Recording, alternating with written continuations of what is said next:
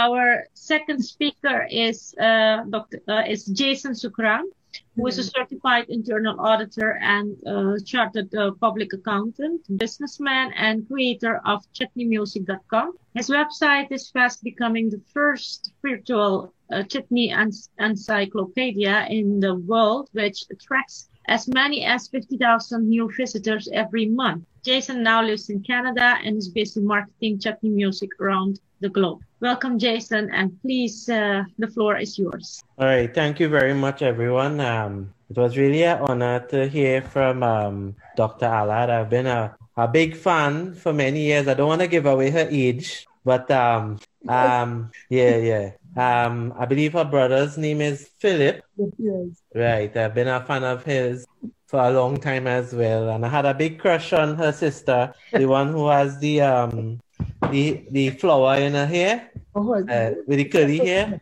Yeah, yes. as a as a young as a young man, not again, right?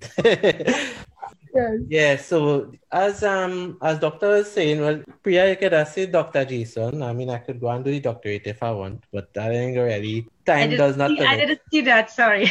that is no, no, you can call me Dr. Jason. Uh, uh, that's fine. Um, yes. So as Dr. Alad was saying in the earlier um, part of her very, very well, she reminds me of Juanita's present, presentation last time when they come with all this PowerPoint and thing. I was like, wait, these people are really doing the homework, boy. um, yeah. So she said that uh, the melding of the cultures where you have three basic language. You have um, Hindustani, Spanish, and English, right? If you were to go from a market, mar- market, market, market perspective, um, that's roughly four to five billion speakers, right? So that is the the business case for for singing Chutney Parang. And um, let me face, facts. It sounds sexy, right? Pretty sexy. So you know, Spanish is the arguably the second most sexy language. French being the first, right? And um, it has a pretty good following. So I'm not going to talk too long today because last time I didn't get to, to answer a lot of questions that was coming in. And a couple of you guys reached out to me um, from the first presentation. For those of you all first time you are here, that um, I presented last time on a business case for chutney music uh, and the use of the language, right? Um, someone just to clarify one thing before we move on about chutney parang. Someone said 150 million viewers a month. No, not uh, 150. If I was getting 150 million, I'd probably be I don't know, Zuckerberg would have probably buy me out already, right? It's two million, two million visitor um reach every month and growing. Probably we could get the 150 million in a time, you know. Um, so chutney parang, where has it gone? So Dr. Alad said uh, give you like the, the the beginnings, um, but actually no, and she touched on Charlene Boodram, right? So Charlene is quite a, a big woman right now. But do you know that in 2020 there is a person with Charlene Boodram type um, appeal? Her name is uh, Caitlin Sultan. She's only six years old and she sang a song about Christmas Dalpuri, right? So, I mean, if you're saying anything related to doubles or roti, that tends to resonate well with um, probably anybody because who everyone likes food, right? Yes. And um, did I get the admin? Um, yes. So it for those of you all who are listening clearly, you know what you're trying to say, but you know how it's sounding, right? So um, that's a Panamanian guy. So I will stop here for now, and we will take the questions. Thank you very much. Okay. Thank you, Jason. Um, uh, I also want to apologize uh, on behalf of uh, Dr. Visham Bhimull. Uh, he would have his presentation tonight, but uh, for some reason he could not join us today. So um, we will go to the question and answer part. But before heading up there, I want to um, thank uh, Mr. Gabriel Pate. He is uh, um, from Belize in, in, in the audience amongst us, and uh, he's always uh, joining us. So um, thank you uh, for being here tonight. Um, so now we are heading up to the question, comments, and contributions part, and um, I hope we can uh, um, keep it short and uh, briefly. Any questions? Are there questions? if there are no questions, you're also allowed to give a comment. Yeah, I, I can I can comment. Yeah. Yes, um, Jason, that last one by the Panamanian, you know, when I listen to the beat, that one doesn't have the parang beat. It is more calypso when you listen to the, you know, so it doesn't have the parang element in it, but just the Spanish word. And you know, so you, you made an interesting comment, Jason, because the parang purists in Trinidad do not like the obscene kind of parang because parang was never meant to be that. When the Cocoa Payols came, they brought Christmas parang, which was something more religious. You are given a gift of song to yeah. your neighbor. You're quite correct because when they go paramin, when they go paramin, you don't hear that kind of um, no. let's so say smut. You know, yes, you don't hear that smut. And this you is why, the, yes, pure. And this is why I really love what Massive Gosan said because even though he, whatever he sings, you, you can still distinguish between what something should be and then and, and what others do. You know, there's a place and time. So this is with, with the soca parang because parang itself, you wouldn't sing any smut in Spanish. You, you will sing secular good songs based on the river or, or something as a sheep, La Sabana Blanca, etc. Because we did inherit secular songs, but because of calypso, and as I said, that double entendre, so people go with that, they mix the music, and, and I guess it has its place for those who love that. So there is there is one question from the audience. Uh, I guess uh, Mr. Jalaluddin Khan is asking, how can this music be documented as a book and be taught and training developed? Yes, that's a wonderful thing. Who can answer this one? I will answer it. Um, in order to, to, to learn about this, you can't read that in a book. You need to go, come to Trinidad, go in a parang session. Trust me. When you go in a session and you hear this music, go paramin. The the mountain terrain is terrible. I get frightened every time I go, but it is worth it. Go to all these little parang. I probably went like a million parang fets, you know? And um, you need to, to, to, to really immerse in, in anything. If you're learning language or, or culture, come and, and, and, and, and experience it. Also, I own, I own parangmusic.com, so I could probably bring that up and use that as a virtual library, but uh, I never really saw the, the, the, the, the need for it as yet, you know? But we could see. I'll okay, take it over. Uh, can I make a comment, please? Yeah. Can I make a comment, please? Yes, go on. Okay. So um, I am from the village of Lopinot, which is one of the original um, Parang sites, right? What I remember of Parang, I'm not saying it is this is bad or good that we moved away. I'm just kind of reminding people where it came from. What I remember is, I guess, four o'clock in the morning, the paranderos are walking up our driveway I don't know if a lot of people know that this is this is the original parang. These are villagers that we know. They get together. They come with their their cuatro and their shak shaks. Then we are hearing them coming up. We are getting out of our beds. They knock on the door. They come in. Um, they sing the the madrugadas, which is the early morning songs in honor of the newborn child. So they have separate songs that they sing at different times of the of the day. The morning you get the madrugadas, the, the dawn is breaking. So they're singing about the dawn is breaking, the child is born. I remember also um, there's a special song that they sing to the mother of the house. So I was a child. I remember they put my grandmother, my mother to sit down and they serenade them because motherhood is being serenaded, right? It is, it is the Virgin Mary becoming a mother. Every mother is special right? So, and you know, and so on and so on. And as the day goes on, now when the parandero comes, when they come, you bring, you give them something to eat. You give them. Usually, they only have one drink because they go from house to house to house. So they say only one drink at this house. They have a drink. They have something to eat. Sometimes people from your home would go with them, right? And then they go through the day. And by the time the afternoon and the evening, everybody is a little drunk, they've been drinking, and then the songs start to get, you know, a little more spicy and a little more, you know, the beat comes up a little more. But I just wanted to say that there was a whole, you know, a whole pro- process that went on, you know, and you jump into the parang now. Sometimes it, it, that sort of thing gets lost. And, you know, nothing is wrong with the blending. I completely enjoy it. I enjoy the integration of both types of, of different types of music that are distinctly Trinidadian. But I didn't want this session to end without me making a contribution because uh, that is coming from someone who has experienced this kind of parang. So thank you. Thank you. Any other questions? I'd like to make a comment, please. Uh, I want to thank the contributors uh, for speaking about parang. Uh, I've heard about this before, so this, this, is the first time I'm learning about it. So thank you. Um, I would make a suggestion, however, uh, that we take time to learn to pronounce the words correctly. Okay, um, uh, the word Bhojpuri, for example, was mispronounced. So it's Bhopa. It's a heavy H there, and it's not Bhojpuri. It's Bho, Bho, Bhojpuri. Okay.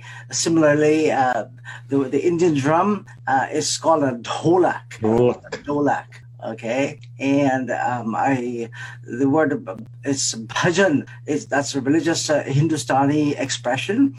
So it's bhajan not bhajan. So i think it's very important. Yeah we do have blending um, but uh, i think it's really important for us to appreciate to do some homework and appreciate the roots and where these words come from. And um, i think when we do that this blending will become even more enriching thank you any other questions or comments? Yeah, now the time to all them make all the comments. Come on, there plenty time. 15 minutes. Let me do this thing. Yeah, everyone can make a comment and the participant uh, participants. Uh, any comments out there? Juanita, Ifona, I see Brinsley, Roseanne, Tara, Devanand. Any comments? Um, if I can ask a simple question, um, where are these musicians trained at? On which country? Are they trained locally? Um, to play music for the parang and etc. Where are they trained and who trained them? I think, well, I, I will answer. Most paranderos have learned by imitation. When the Venezuelans came,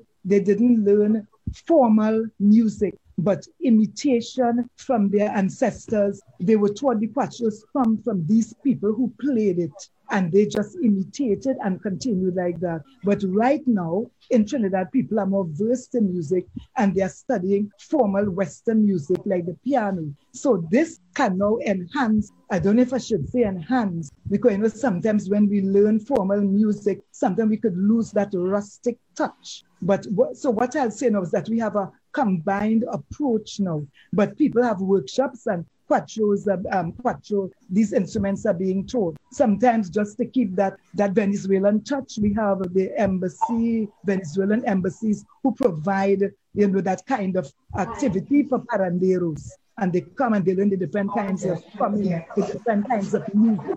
So this is actually what is happening on the scene.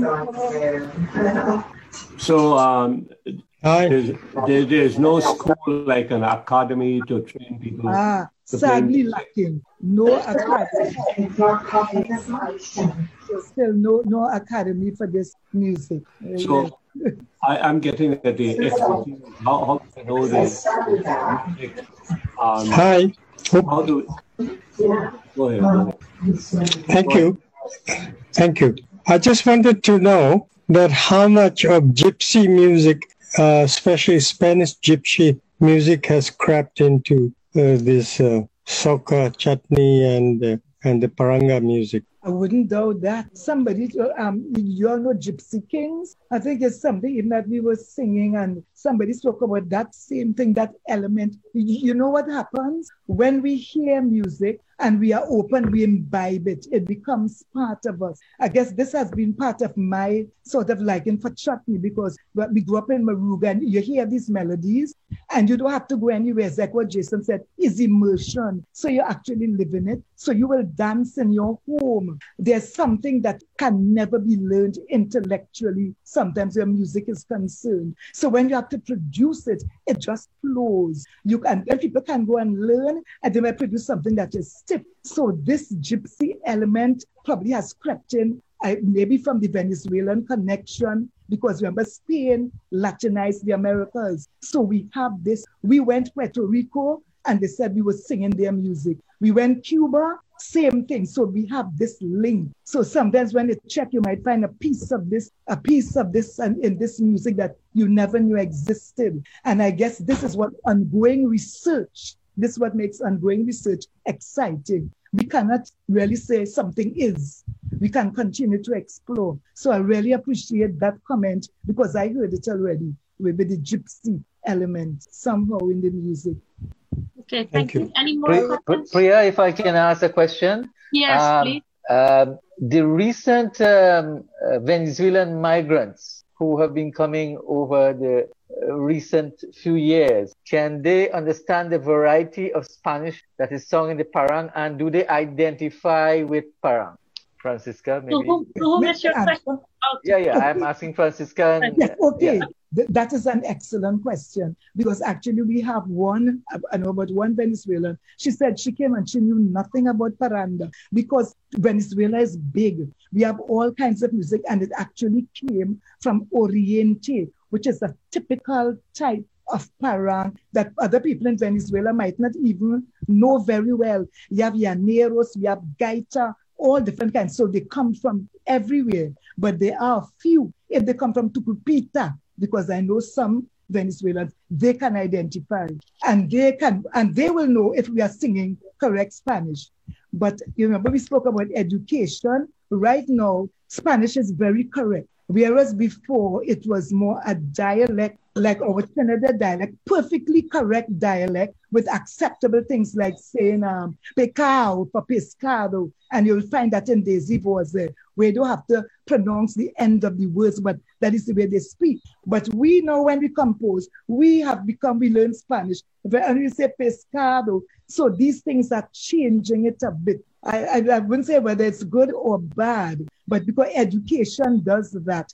But when you just listen and imitate, it is only then you can carry, you know, a dialect, you know, from generation to generation. That has changed somewhat. So these Venezuelans, because it's correct Spanish, and they will just say, well, um, you all are singing um, Castellano. They wouldn't say Espanol. What they speak, they call it Espanol. But they, but they know Castellano is more like closer to Spain. Like we learn the Spanish and we also call it Castellano. You speak Castellano. So I hope that answers your question. Yeah, yeah, sure. sure. yes. May I may I make a comment, please? Yes, um, please. Very often we forget our original original inhabitants of our country, the First Nations people.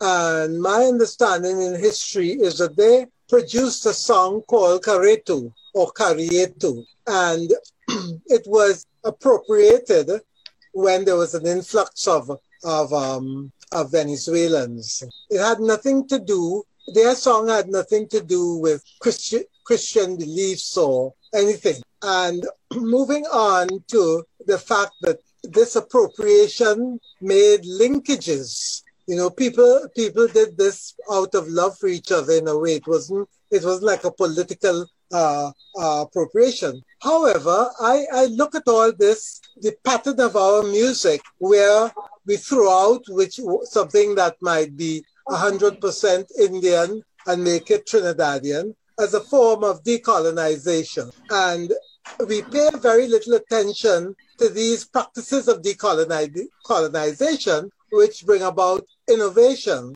And innovation is the, the, the, the, peak, the peak for us is a pan. And we have completely ignored the brilliance of people producing music, not only from voice, but technologically speaking. We have completely abandoned, taken it for granted. Till today, we do not have a government declared national instrument. We have nothing to back up that, that instrument called PAN, which came from people who were undereducated. And as I said, it's not only musically, but technolog- te- technologically, technologically that we should give a lot of praise. Thank you very much.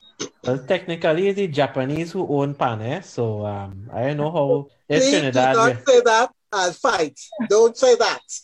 Uh, we own Pan, and um, with a small group of people, we're trying to carry this thing forward. We need that act of parliament. The flag has an act of parliament. The flowers have an act of parliament, but Pan doesn't have an act of parliament. Can you all tell me why? And I would love to know that people would jump on this bandwagon for 2021. We well, want Pan back. Back. Yeah. I want pan to be really our national instrument. So going back to what Dr. Alad was saying in the early, right? About product producing this and we produce that and we produce all these different types of genres and all these great creations. And what we do with it, bleh. We ain't doing nothing with it, anything at all, right? So why? There's a lack of policy. Policy drives innovation. Into, no, I shouldn't say innovation. Policy drives preservation. And when the Japanese took pan and run with it, only they realized, oh, wait now, we're losing pan, you know?